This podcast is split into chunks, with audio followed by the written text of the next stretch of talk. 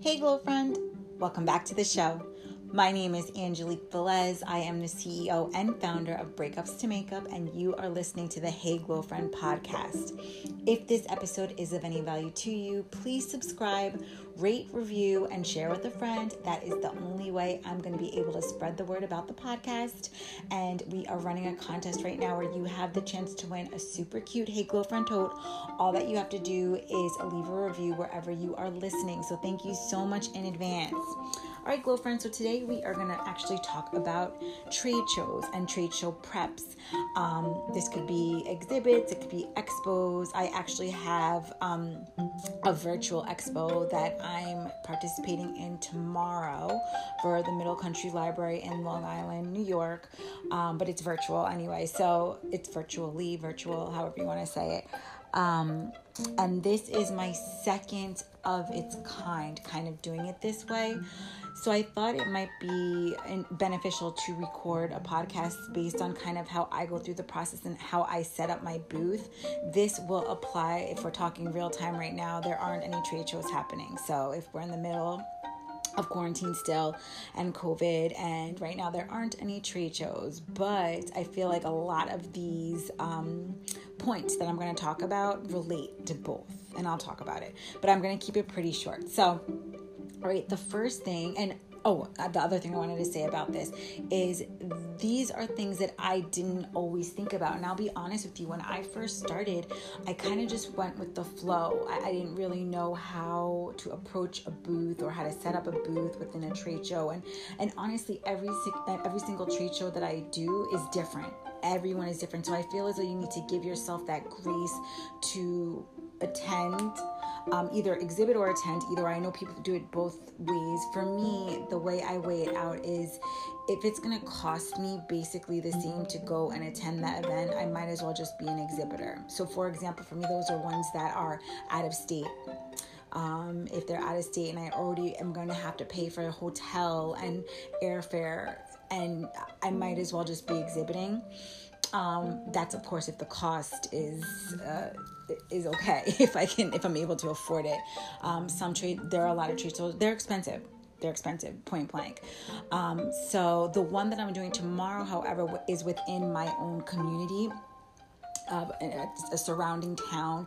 And the premise behind the entire trade show or expo, I should say, is to highlight women vendors within the Long Island area. So if you could find um, events like that, if your product or if uh, what you are selling is more artsy, maybe craft fairs.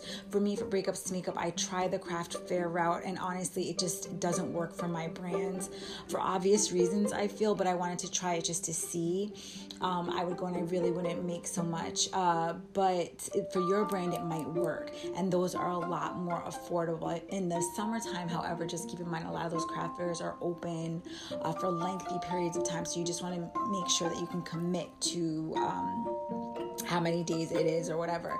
But for me, the ones that I like to do are usually over just one weekend, or it might be a three day weekend or something like that, just you know, one time a year. But you have to find out what works for you. But so with the tips I'm going to share, I didn't always think about them when I first started because I would just go with the flow, like I said, and I didn't know what to expect anyway. And then once I started doing trade shows and I knew kind of what to expect, these are the things that I implement now, no matter what the trade show is following their directions, of course. I will preface it by saying that as well because once you start doing trade shows or exhibits, you're going to see there are a lot of directions, a lot of directions, a lot of instructions, and every show is different, but you want to follow whatever the instructions are for you for that show. Um, but the first thing that I always try to focus on is standing out. Like, how can my brand stand out? And obvious, obviously, in person, this is going to be very different than what it is now online but I'm going to focus with the online version only because, once again, you guys know I like to keep these episodes as short as possible, packed with information. I can record another podcast based upon the, um, in person events, but we're not having them right now. So I want this to serve for you in real time right now with what you can do.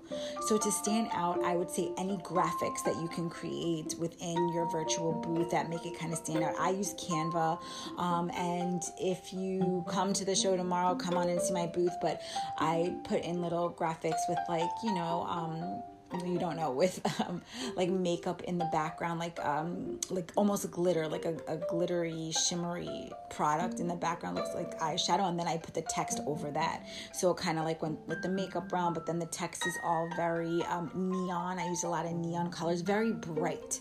So my my quote unquote booth because envision if you haven't attended a virtual trade show virtual expo yet envision it like it's your own little website but more boring than a website, or at least the ones that I've done. Um, so it's very refined the amount of information you can put on there. They don't allow you to put a lot.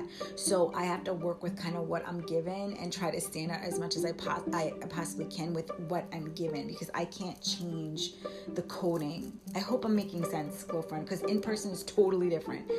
Online you know they usually give you some program that you're following or some website that you're following that it's already created. So i can't change the way it's going to look so much. I can only go within their guidelines. So think about kind of adding a picture within text. That's usually the most i can do. So in order to stand out um, I, I, try to make things as bright as possible. If, if, it allows me to change the text color, I change the text color. But these are things at first I didn't even think about because this is new for us. So I hope this is helping you.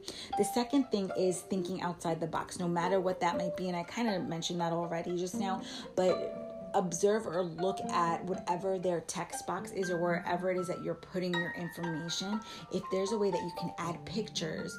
So pictures could be actual pictures or if you're creating the graphics like in a program like canva those could be considered a picture too but there's text on them. So for example i created like our sale our code for for um uh, the sale code 20% off or free shipping i created that code too and those are in a canva. It's considered a picture but it's within the text so I always try to think outside the box, and this is true in person too. Um, in any in-person event, I try to think outside the box. Like um, if you're able to play music, I'll play music. I have our uh, video reel on loop going again and again and again. If we can't play music, I'll just have it on loop without the music playing. But I'm always just trying to think outside the box and doing things that others I, I, that um, not I shouldn't say others don't do because others do it too. But I just try to think outside of the box. Um, I wrote here the third one is stay true to your brand. And this one took me a while to figure out whatever that looks like for you. I feel like probably because comparison syndrome or imposter syndrome, whatever you want to call it. But I, I, any trade show I went to, I would immediately try to find the brand that kind of sold a similar item that I did and look to see like what they were doing. And I, I had to stop doing that. I cannot compare myself because it it affected my creativity and it made me second guess what I was doing. And half of the time, Glow Friend, and these are in person events that I'm referring to at the moment, half of the time I was traveling to these events. So anything that I needed to bring with me, I had with me. So that was it. So it would cause me to, on the day of, go scattering around the city trying to find items and completely flip up like what I had already planned. Insane. So it took me a while to get the, to this point, but for me, what I do now is I stay very true to my brand and to my vision and it's my brand. It's no one else's brand. No one else can determine this for me. It doesn't matter if they're selling the same product that I am. My brand is my brand. And if this helps you at all, for me, I want that very much New York vibe. I'm a New York based brand. Um, I developed the brand when I was living in the Lower East Side. It's just, to me, it's that kind of vibe um, with a lot of bright, bright graphics. So think like neon signs. And what helped me too, side note, girlfriend, if you can create yourself um, some type of vision board for your brand. I don't really use Pinterest, but I know a lot of people do do this in Pinterest. For me, it's literally just gathering images together and putting them together, like on a um, like a Word document. Um, but if you can envision neon signs, like that's my brand to me.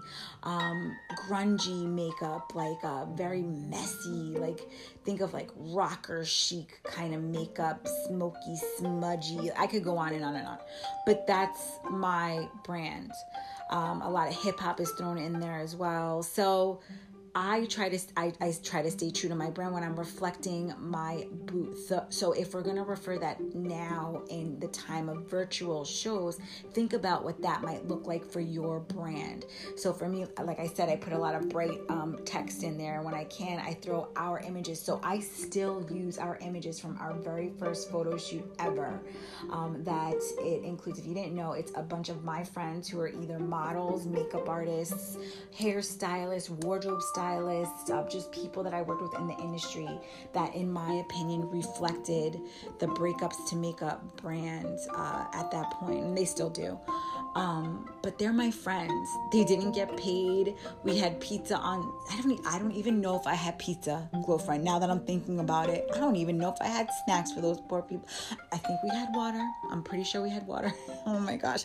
But I could record a whole other episode based upon um, the things that I did in the beginning and what helped. But that was like a zero budget shoot, and I still use those images to this day. So anyway uh, but I, it's usually incorporating those. Uh, i will also what else do i try to incorporate? We have our video reel uh, that i love that roshar created for me um, and i just love it. It's, it has a great like music video vibe. So if there's ever any way i can incorporate that on the virtual site i definitely have it there. And and that's it. And then the fourth tip that i have here for you is visualizing it so if you can visualize whether this is in person or online, visualize, and that's once again gathering like your vision board, what you want it to look like. For me, the whole vision board concept, and I know a lot of brands, if you're working with like a marketing agency, they usually ask for this from you.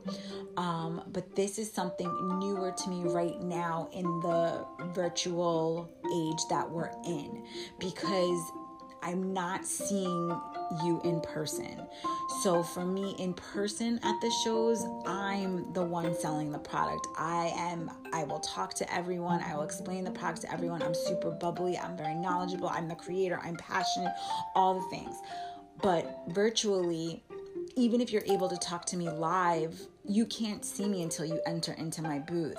So I need a way to pull you in. So I visually with my um, vision board try to visualize i said vision so many times just now visualize what it's going to look like. And that kind of helps me pull things together all right, girlfriend, I hope that helps you. I know things are changing within our industry and with trade shows and expos, and I really do see them remaining virtual for a little while. And even when we start having them again, I still think some um, of them might remain virtual or maybe both. They might be a hybrid of both. So, this is something that I feel is pertinent to learn either way even once you return to how things are. Because, like I said, I have a feeling that some might keep it both. All right, but that's just my opinion. All right, glow girlfriend. Until next time, when I shine, you shine, we shine together. Talk soon. Bye.